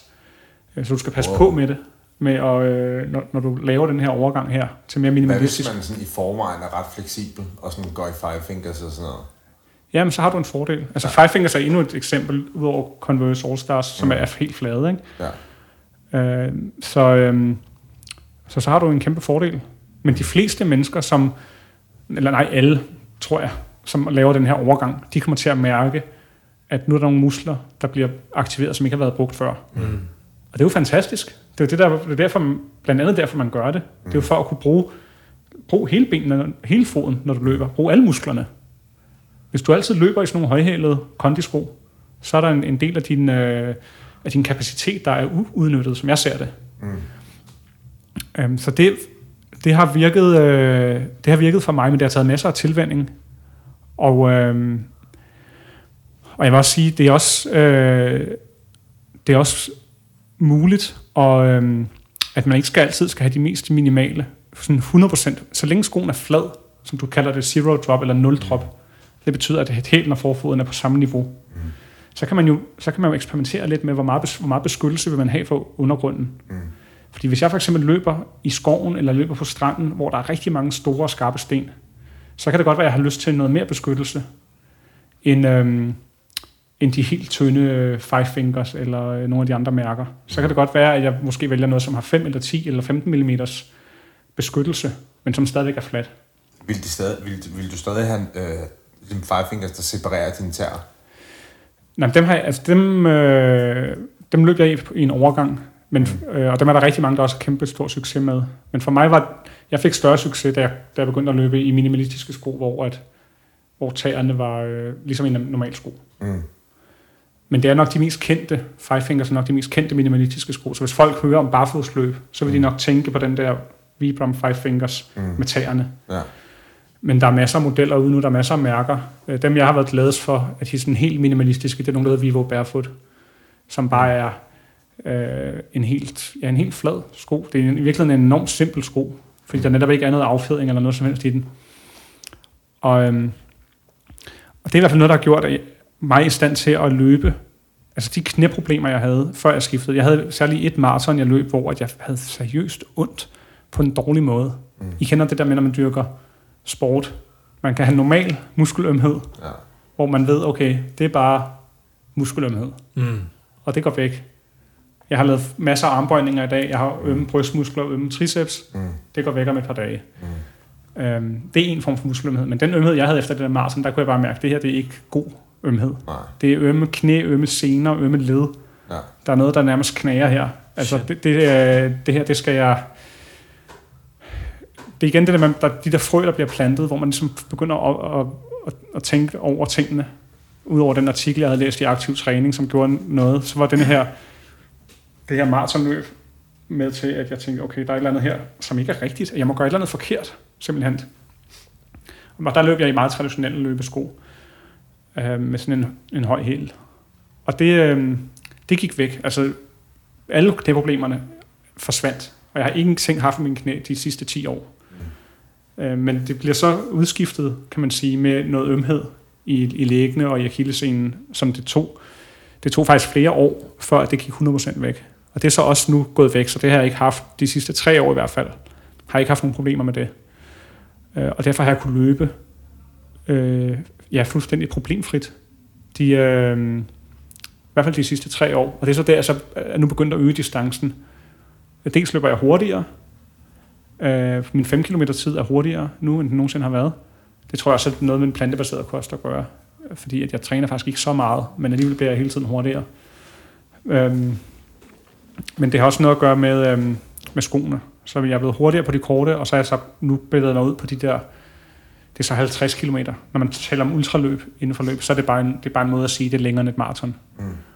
Og jeg er ikke en af dem der, der løber i flere dage i træk ud i, i nørken eller sådan noget. Det er bare en, en, øh, et løb, typisk i en dansk skov i Nordsjælland, hvor at man er ude og løbe 50 km. Mm. Og det er så øh, det er så det, man kalder et ultraløb. Og det har været enormt fedt at, øh, at blive i stand til at kunne løbe, øh, kunne løbe så langt, mm. og, øh, og gennemføre med øh, at få en god oplevelse ud af det. Fedt, man. Det er. Det er en fed historie. Jeg har faktisk... Kan jeg, kan jeg stille et, et teknisk spørgsmål? Ja, selvfølgelig. Jeg tænker, det, det er de rette to personer her. Det er faktisk noget, jeg, har, jeg tror, jeg har spurgt Kasper om det, ikke i podcast-regi, men før. Jeg holder rigtig meget af løb. Mm. Men der er rigtig tit, at jeg synes, at min, hvordan det føles og min løbeform, det er, at det er så forskelligt. Altså jeg kan huske, jeg var ude at løbe øh, for et par dage siden øh, nede i Berlin, og så løb jeg, plejer gerne at løbe 10 km, når jeg løber.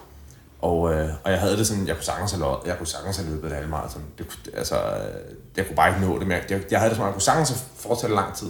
Og så er der andre gange, så tager jeg ud, og så, og så gasser jeg ud efter halvanden kilometer. Mm. Og jeg kan slet ikke forstå det. Og mm. det er, jeg prøver at tænke over, at jeg har spist, jeg har egentlig sovet okay, jeg er ikke øm, men jeg får, bliver sådan gasser ud, sådan, hvor jeg sådan får kvalme. Mm. Og sådan, det er ikke sådan sukker, for jeg har ting, jeg har også sagt, fået det masser af gange, hvor jeg har fået masser at spise. Alle parametrene, de burde spille. Men jeg kan bare ikke, altså, jeg kan ikke finde noget system i det. Mm. At det er sådan, øh, men jeg laver også, også mange andre, andre ting, yoga og styrketræning, kettlebell-træning og sådan noget men jeg kan ikke rigtig finde noget øh, system for det. At det er bare sådan, og det gør mig sådan, at jeg ikke, jeg har ikke ville sådan melde mig til løb, fordi jeg bare sådan slet ikke kan stole på en løbeform. Altså det, det der med at have en løbeform, ja. det er så underligt for mig. Ja, ja. Fordi det er så forskelligt hele Det er tiden. uterrenligt. Ja, helt vildt uterrenligt.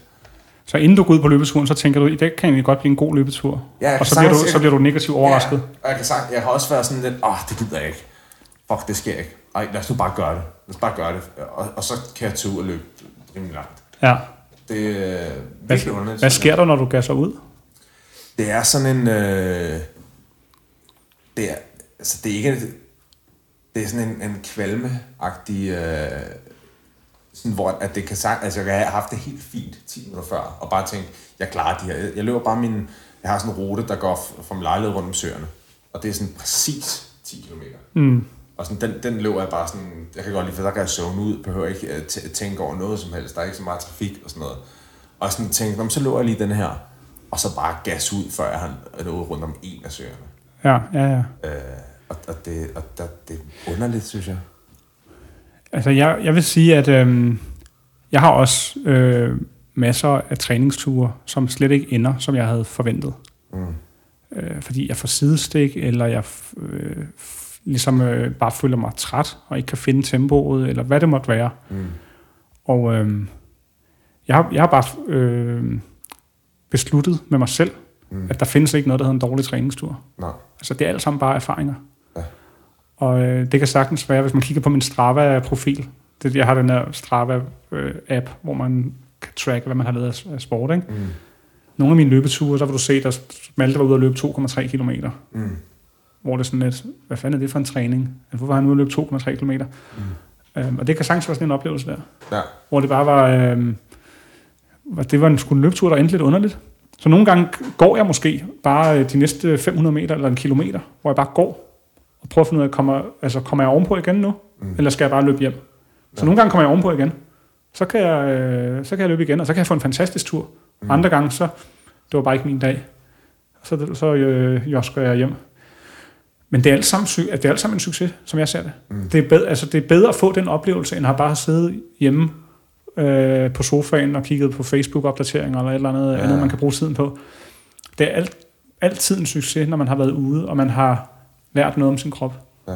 Så, så det er den, kan man sige, øh, det er det, jeg prøver nok mere, end måske at prøve at analysere til bunds, hvad det er. Er det fordi, du spiser for mange kiafrø, eller hvad fanden? Altså, du kan sikkert analysere ja, ja. det til en evighed, hvad det, det er. Det har jeg givet op på. Ja, altså, ja. Det, det er sikkert, øh, kommer der ikke nødvendigvis noget godt ud af. Ja. Men, men bare øh, også nogle gange acceptere, at det sgu ikke altid, man lige er verdensmester, når man er ude at træne. Mm. Og det er, det er fint nok. Det er stadigvæk mm. en succes, at du var ude, og du, øh, og du fik, den, øh, fik den oplevelse. Ja. Og, øh, og så, så er den bare ikke længere. Ja. Det, det synes jeg, jeg er et fucking godt råd. Ja. Jeg synes, det er sindssygt godt råd. At det hører med. At, at bare man, man skal bare være glad for, at man overhovedet bare kan træne og komme ud og bevæge sig. Og mm. Så kan ja. det måske godt være, at man ikke lige altså, står til mål med sin forventning, men altså ja. fed. Og... Men jeg har det også som om, at, sådan, at, at, at det, det er som om, at den der, den der utilregnelige form, at den gælder ikke. Altså, jeg kan sagtens så tage ud og, jeg, jeg tager ud og løber, fuck, det sker overhovedet ikke. Så går jeg hjem, æder noget, og så går jeg ned og slagter det i træningscenteret. Ja. Og det synes jeg bare er for underligt. Ja.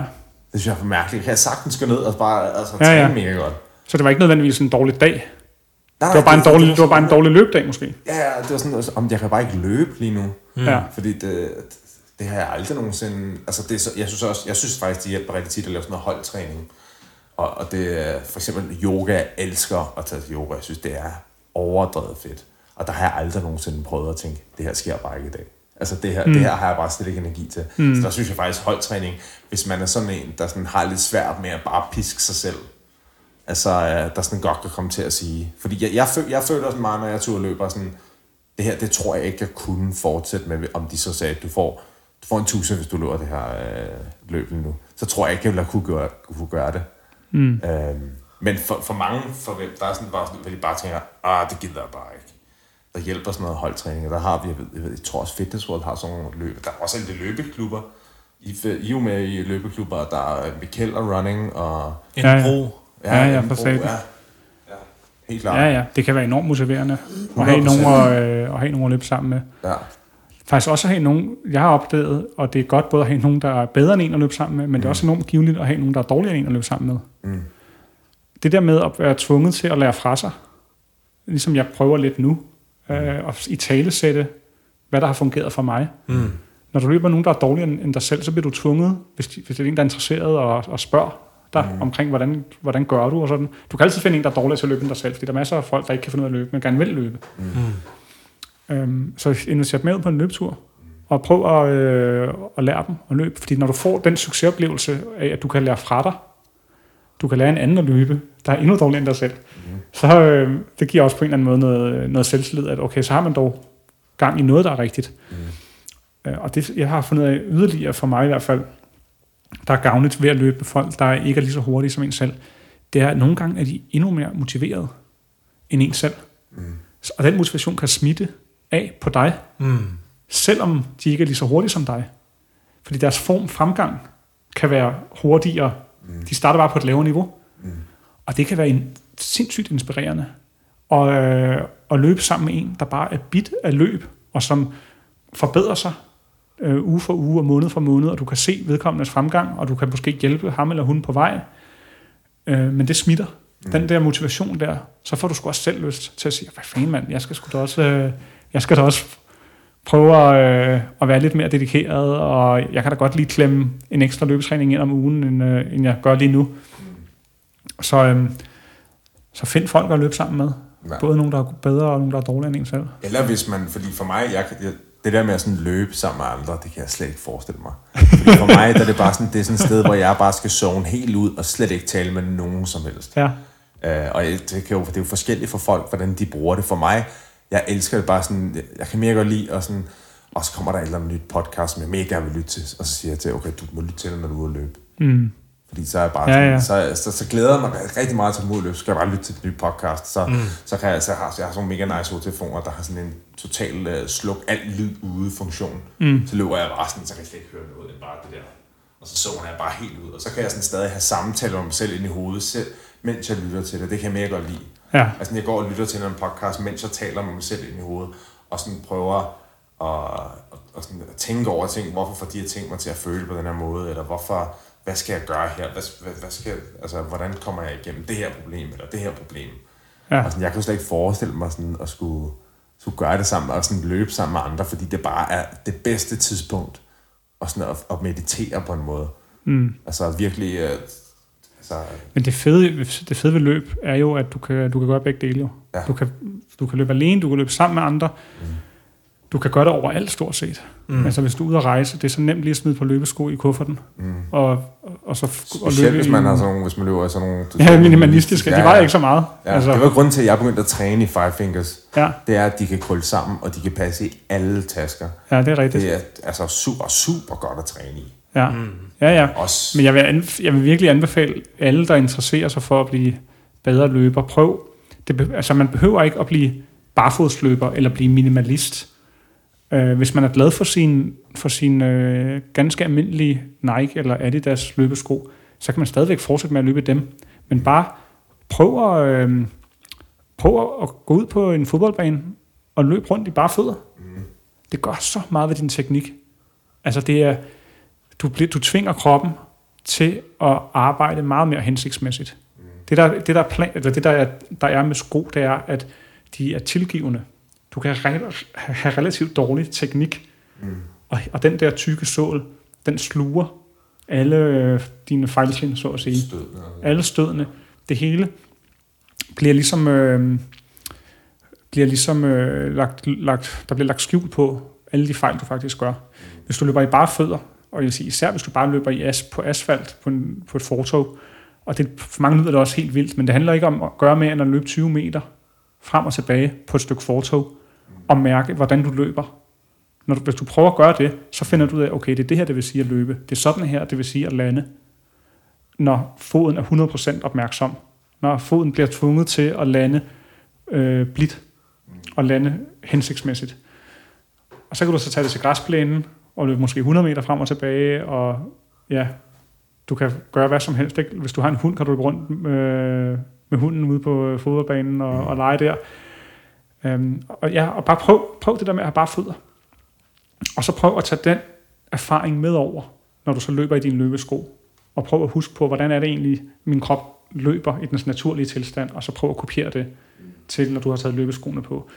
Det, altså, det, det gør virkelig meget, og det er det, når jeg laver løbetræning med... Øhm, jeg har selv gået til nogle forskellige, hos nogle forskellige trænere og prøvet at suge så meget til mig, jeg kunne.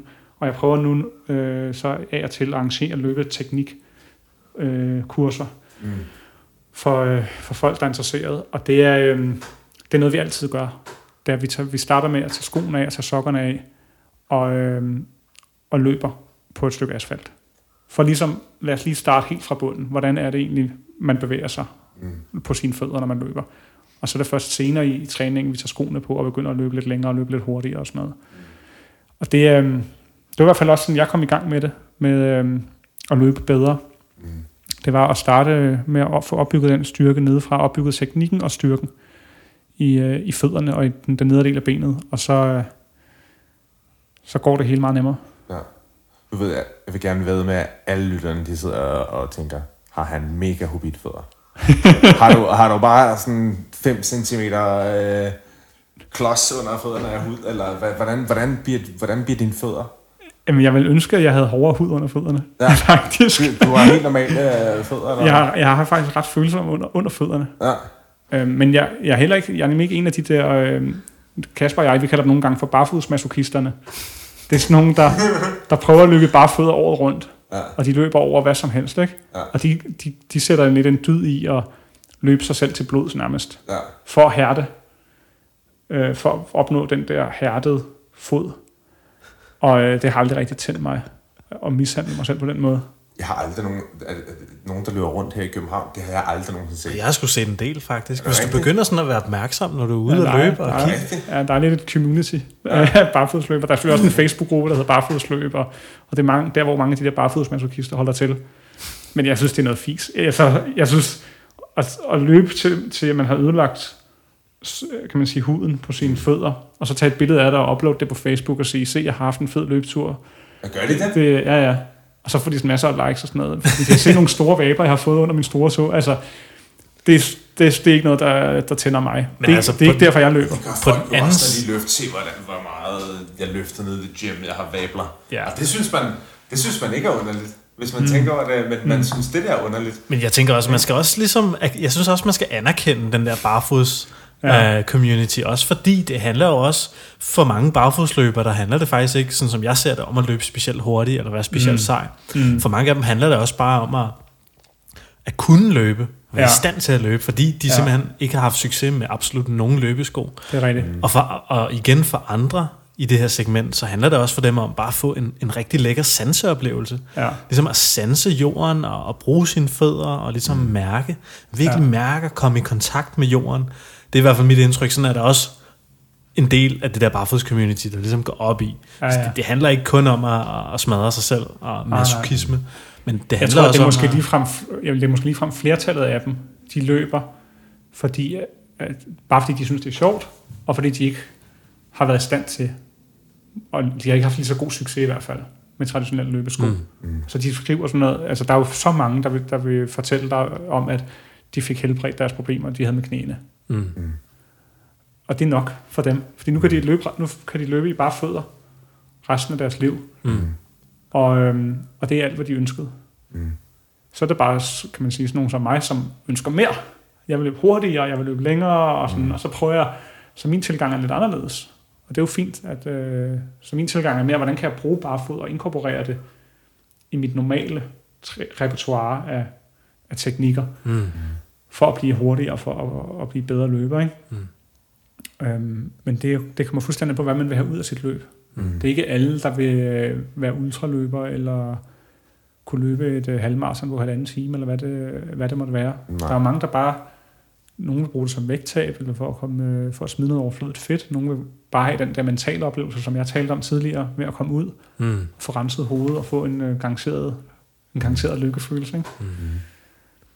Men det er jo også, altså, det er jo også vildt, at jeg, jeg synes, det er for vildt at tænke på, at vi, at alle mennesker bare hele tiden har sådan produkter på os. At vi bevæger os kun med en ting, vi har købt i en butik. Mm. At det er underligt at gå rundt i verden på jorden, som vi er. Altså, du må ikke gå rundt uden tøj på, eller uden sko på. Du, må ikke, du må ikke være dig. Kun dig. Mm. Du skal have alle de her ting på. Det synes jeg egentlig er en underlig ting at tænke på. At det også er sådan, når man... Jeg forestiller mig sådan, når jeg har gået rundt på asfalt sådan om sommeren, og hvordan man, I, man går på den der måde. Sådan, ja, ja. Man går på, på, på øh, det forreste af foden. Mm. Altså, at ens fødder ikke bare kan altså, hvad, jeg, nogle gange så har jeg sådan lidt som om, at man bare er totalt altså, afhængig af alle mulige ting. Altså, du vil ikke, du vil ikke kunne overleve, altså, øh, uden øh, alle de her ting.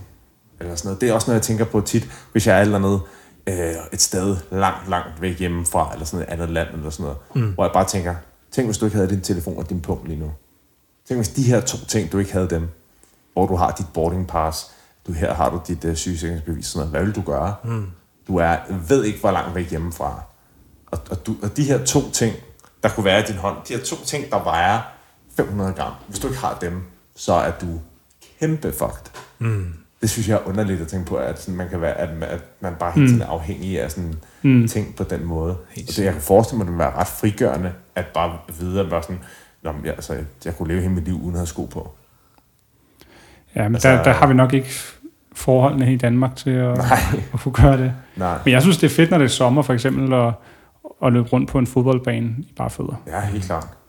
Malte, der er en ting, undskyld, jeg afbryder dig, men jeg, vi, vi, programmet det er stille og roligt ved at lagt mod enden, og der er virkelig nogle ting, jeg rigtig gerne vil, lige vil have, have til sidst, inden vi lukker helt ned. Fordi du løber jo lange distancer, du løber pisse langt nogle gange til de her løb her. Og du er veganer, Hvad fanden, uh, hvad fanden spiser du, når du er ude og løbe sådan en uh, lille hyggetur på 55 km? Ja. Hvad spiser man for at løbe optimalt? Jamen, øhm, jeg prøver da at fokusere på, øh, altså på kulhydrater i det hele taget. Øh, både i min hverdag og, øh, og i mit løb.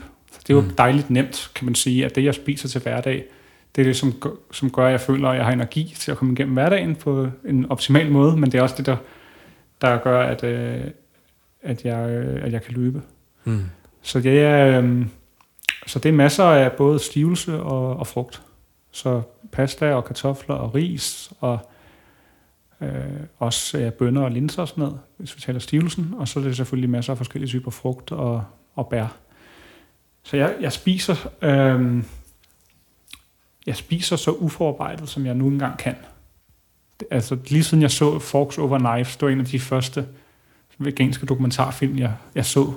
Jeg så den lige efter, jeg blev veganer. Og der, øh, der talte om det her whole foods plant-based, som på dansk nok bare er uforarbejdede, uforarbejdede planter, eller minimalt forarbejdede planter. Ikke? Prøv at spise planterne så, i så naturlig øh, tilstand som muligt. Og det synes jeg bare giver mening mm. for mig. Altså, det, er, det giver mening at spise mindre forarbejdet frem for mere forarbejdet mad. Øh, så det har jeg prøvet øh, sådan over ja, de sidste ja, snart fire år, og, øh, og gå i den retning så langt, som jeg nu kan. Mm. Øh, og selvfølgelig øh, prøver man hele tiden at eksperimentere, man får ny inspiration, og man lærer omkring nye måder at lave mad på, og sådan noget, så man bliver hele tiden bedre til det. Fordi det, det vigtigste er, at det, at det skal smage godt, som jeg ser det. Mm. Det skal være, vegansk mad skal være fucking lækkert. Øh, fordi at, øh, det er noget, man skal gøre hele livet. Mm. Og det er, og det er det vigtigste. Også når jeg prøver, når jeg laver mad til andre og sådan noget, så går jeg mere op i at få det til at smage godt. Mm. Fordi at det er, øhm, det er den måde, man holder ved. Men man bliver afhængig på den gode måde. Mm. Men, øhm, men så, øhm, når jeg så skal ud og løbe, så er det jo bare det. Altså, det for mig er aftenen inden, og dagen inden et stort løb, er nogenlunde ligesom en normal dag for mig. Jeg spiser måske en halv portion mere til aftensmad, end jeg normalt gør. Men øhm, for at få at have lidt ekstra kulhydrater, være helt sikker på, at tanken er fyldt helt op. Men det er stadigvæk det samme. Øh, ris og pasta og kartofler den slags, og frugt. Så hvis du skulle sådan lægge ud, hvad, hvad spiser du så på en dag, sådan fra morgenmad hen over frokost til aftensmaden og snacks imellem? Dagen før et stort løb? Ja, eller bare sådan generelt. Du siger jo, at ja. der ikke er så stor forskel. Ja. Um, om morgenen, det er altid, enten er det frugt, eller så er det havregrød, eller så er det ingenting. Okay. Og øh, det er simpelthen, hvis jeg øh, for eksempel har et tidligt møde på arbejdet. Mine arbejdstider de, de er lidt forskellige. Nogle gange skal jeg være der klokken 7, nogle gange skal jeg være der klokken 9, afhængig af, hvad jeg har af møder og sådan noget. Så, så det er ikke altid, at jeg når at spise morgenmad, hvis jeg skal derind tidligt. Øhm, men ellers så, øh, altså frugt er jo nok faktisk det optimale. Jeg synes, det er vildt lækkert at spise frugt til morgenmad. Jeg har, nogle gange har jeg også spist bær. Så tager jeg bare sådan øh, nogle, øh, en pose frosne bær. Øh, der kan man få jo, øh, det er jo ret nemt blåbær og hindbær og alt muligt blandet bær og sådan noget, kan du bare købe på frost. Og det har jeg så bare liggende i min fryser. Der ligger altid bær i min fryser. Så nogle gange så tager symfoni. Ja, ja, du kan, tage, du kan få en bærsymfoni nede i, i Irma. Mm. Mm. Så ligger en bærsymfoni. Nogle gange så tager jeg dem ud af fryseren, så ligger dem i køleskabet aften før. Så den så om morgenen, så er de, øh, så er de ikke frosne mere. Så er de bare kolde, kolde bær. Og så, øh, så spiser jeg bare dem. Nogle gange hælder jeg lidt sukker ud over, eller lidt sirup ud over så er det bare... Øh, Ananas i egen juice. Så er det bare, ja, så er det bare så er det sukker med sukker på, ikke? Mm. Så, øh, så er dagen i gang. øhm, og frokost, altså på mit arbejde, der har vi faktisk, det er ret nemt at spise vegansk, fordi vi har en kæmpe stor buffet. Det er ikke nemt, og, øh, hvis, man vil, hvis man vil spise uforarbejdet vegansk. Det har vi også, øh, Kasper og jeg talt om, det der med, hvis man vil prøve at spise mindre salt eller mindre olie, øh, så, så, er det ikke på, så er det ikke til frokostbuffeten på mit arbejde, at det sker. Mm. Fordi det er, jo, det, er jo, det er jo normale, kan man sige, køkkenfolk, øh, køkkenmedarbejdere. Men så også masser af biler kartofler og sådan Jo, jo. Er det, eller så blandet med andre ting, eller hvad? Ja, men så kartoflerne, det er jo så typisk, øh, det er jo så typisk stegt i olie, ikke? Okay. Øhm, og, øh, og risen er typisk hvide ris frem for brune ris. Mm. Så det på den måde kan man sige, det er ikke uforarbejdet. Øh, vegansk mad, mm. jeg får til frokost, hvis jeg spiser. Øh, så nogle gange har jeg så selv taget madpakke med. Ikke? Men der er så ikke også masser af grøntsager og sådan noget? Jo, det er der. Ja. Øh, men det er jo fantastisk faktisk øh, luksus, at der netop er, ja, der er et stort salatbuffet, mm. hvor man bare kan fylde halvdelen af tallerkenen op med alle mulige forskellige lækre salater. Der er ligesom vasket og skåret ud for en, og der er bare, jeg kan virkelig få dækket mit grøntsagsbehov faktisk mm. øh, der. Og så er der, øh, og så er der så stivelsen ved siden af, som er, kan være kartofler, eller bønner, eller ris, eller pasta, eller mm. hvad det nu måtte være. Ikke? Um, og som, som snacks der, i løbet af dagen, der er det typisk frugt. Det kan være noget tørret frugt, tørret mango, eller tørret, øh, eller bare dadler. I det hele taget, jeg elsker at spise dadler. Mm, det gør jeg også. Ja. Jeg har lært sådan en trick af Kasper, når man spiser dadler. Der, når man, øh, jeg havde et par dårlige dadeloplevelser. Jeg ved ikke, om I kender nogen dadler, kan være, kan være, der kan være en eller anden form for... Øh, orm, æg. Orm, æg. Mm i dem. Og hvis man spiser, det er en virkelig en dårlig dadleroplevelse. Der kan man få sådan, jeg kan få helt sådan en aversion over for dadler i flere uger efter, hvis det er sket. Er rigtigt? Ja, jeg synes, det er vildt ulækkert at spise sådan en, uh, spise en, dad, en dadlorm. Men der har Kasper så vist mig, det, det, det, sådan, hvor man, du tager dadlen i munden, og så spiser du lige, du bider lige halvdelen af dadlen af, og så ja, kigger du lige, så kigger du lige på ja. den. og så når du har kigget, ind i den åbne dad, så går du i gang med at tykke. På den, så kan du spise det, du har i munden. Så kan du spise det, du har i munden. Ja. Du kan faktisk i gang med at spise det, du har i munden, når du har kigget på den åbne halvdel. Ikke? Ja. Men man ved jo også, hvad det er for nogle. Altså for eksempel, de der juicy dates, der er aldrig nogensinde noget i. Oh. Men det har jeg godt nok aldrig nogensinde set. Men det har jeg. du køber de der, de, øh, de gule der kilo, øh, der hedder, fuck, hvad hedder det, dem man kun kan få hos grønhandlere. Mm. Dem, der smager voldelig godt, men som ret tit har et eller andet i. Mm. Fuck, det, det, det, det, det, Ja, nej, nej, ikke det. Nej de hedder et eller andet arabisk. Okay. At de smager mega godt, men det er dem, der sådan for det meste har et eller andet i. Okay. Men det, ved jeg, det generer mig ikke. Mm. Jeg hedder det bare. men jeg vil lige sige, at øhm, det som jeg har fundet ud af, sådan i perioder, der har jeg prøvet sådan virkelig at tænke, hvordan kan jeg optimere min mad endnu mere? Mm. Og sådan, hvordan kan jeg spise endnu mindre forarbejdet. Jeg har sådan en Facebook-side, der hedder, øh, det er en af mine veninder faktisk, der har startet den, og så har hun spurgt, om jeg vil være med administrator på den. Øh, den hedder Uforarbejdet Vegansk Mad. Mm. Og den er faktisk meget populær. Der er rigtig mange, der er interesseret i, hvad er uforarbejdet vegansk mad, og gerne vil have inspiration og sådan, så de, vi får hele tiden nye anmodninger om, om det.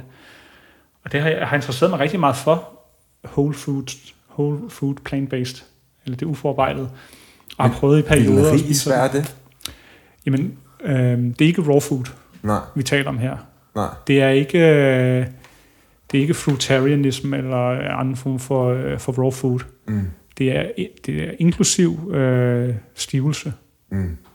Men, øhm, men så prøver man at spise risene i så naturlig tilstand som muligt. Mm. Så det vil sige, at man spiser de fuldkornsrisene, de brune ris, eller de sorte ris, eller de røde ris, hvad det måtte være, ja. med, øh, med øh, skallen. Mm øh, hvor der sidder mange fibre i, og der sidder mange øh, næringsstoffer i.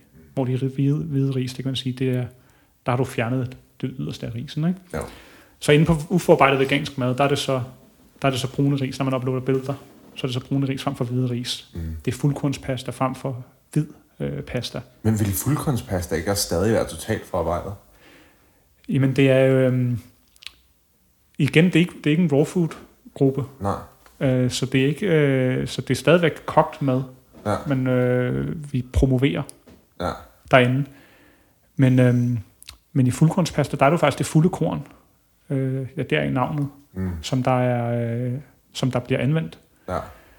Det er ikke lige så godt som at spise det fulde korn. Man kan også tale om, det er sådan, nu, nu nørder vi virkelig, ikke? Ja, ja. Du kan gå fra det, man kalder whole grain, det er sådan, hvad hvad på dansk kalder fuldkorn. Du kan tage, hvis du vil være super øh, nørdet omkring det, og du virkelig vil tage skridtet, øh, ja. så, så kan du gå til man kalder intact grains. Ja. Der spiser du kornene intakte. Så det vil sige, der spiser du øh, for eksempel øh, ja, quinoa, øh, spelt, okay. også øh, ris, med alle former for kornsorter faktisk, men mm. hvor du spiser et hele korn, hvor du ikke har haft det igennem en form for processing, mm. som du jo har med pasta og med brød. Mm. Der har det været igennem en forarbejdning. Ikke? Ja. Øh, men man vil nok stadig kalde det minimal forarbejdet. Men i det hele taget, det, så, så handler det sådan set, man kan hurtigt dykke ned i sådan nogle diskussioner også omkring, om havregryn er havregryn forarbejdet eller ikke forarbejdet, og sådan noget, så kan man sidde og diskutere på Facebook med folk mm. omkring det. Ikke? Mm. Og det som, jeg, det, som jeg prøver i stedet for at gå ned i de der meget lidt ligegyldige diskussioner i sidste ende, det er, bare prøv at spise mad så, så tæt på et naturligt tilstand som muligt. Mm. Helt Og jo, sikkert. jo længere du bevæger dig væk fra det, jo flere problemer øh, risikerer du, at, at du får med dit, øh, med dit helbred. Ikke? Og med det bliver vi lige så stille nødt til at lukke ned for dagens program, Malte. Jeg tænker på, har du noget, du sådan måske brænder ind med, du gerne lige super hurtigt vil sige her til sidst, inden vi lukker helt ned? Jeg vil gerne sige, at jeg synes, det er fantastisk, I, øh, I har den her podcast. Ja. Yeah. Jeg synes, det her er så fedt, at vi har fået øh, en, en vegansk podcast, som, øh, som, breder, som spreder det gode budskab. Jeg synes, det er super spændende. Jeg har selv hørt en del af jeres udsendelse allerede, og har, har allerede lært en hel masse. Så jeg, jeg vil bare glæde mig rigtig meget til at øh, høre de kommende episoder, øh, og, øh, og følge med i, hvad der, øh, hvad der rører sig. Helt sikkert.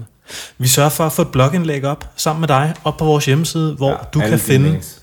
din blog, eller dine blogs, Mm. øh, og det vi ellers har snakket om i dagens program. Yes. Det var Malte vi ikke også lige Clausen. sige dem, sådan, sådan, hvis, hvis folk lige sidder, de sidder med deres Jo. telefon og lytter, mm. og så bare sådan, åh, jeg skal tjekke Malte, Malte ud lige nu, Ja. uden at gå ind på vores hjemmeside. Hvor skal de så, hvor skal de så finde? Hvor skal de så, jeg vil sige, de to øh, Facebook-sider, jeg, de tre Facebook-sider, jeg driver, det er så øh, uforarbejdet vegansk mad. Mm. Det er den, som min veninde Er det en har startet. gruppe, ikke? Og Det er en gruppe, ja. Den synes jeg er værd at tjekke ud, fordi der kan man virkelig få god inspiration. Og så, øh, så er det de, de to hjemmesider, jeg selv har lavet, øh, som der også er at finde på Facebook. Det er så øh, Sundt og Sandt, er den ene, og den anden hedder, den hedder Naturligt Løb. Yeah.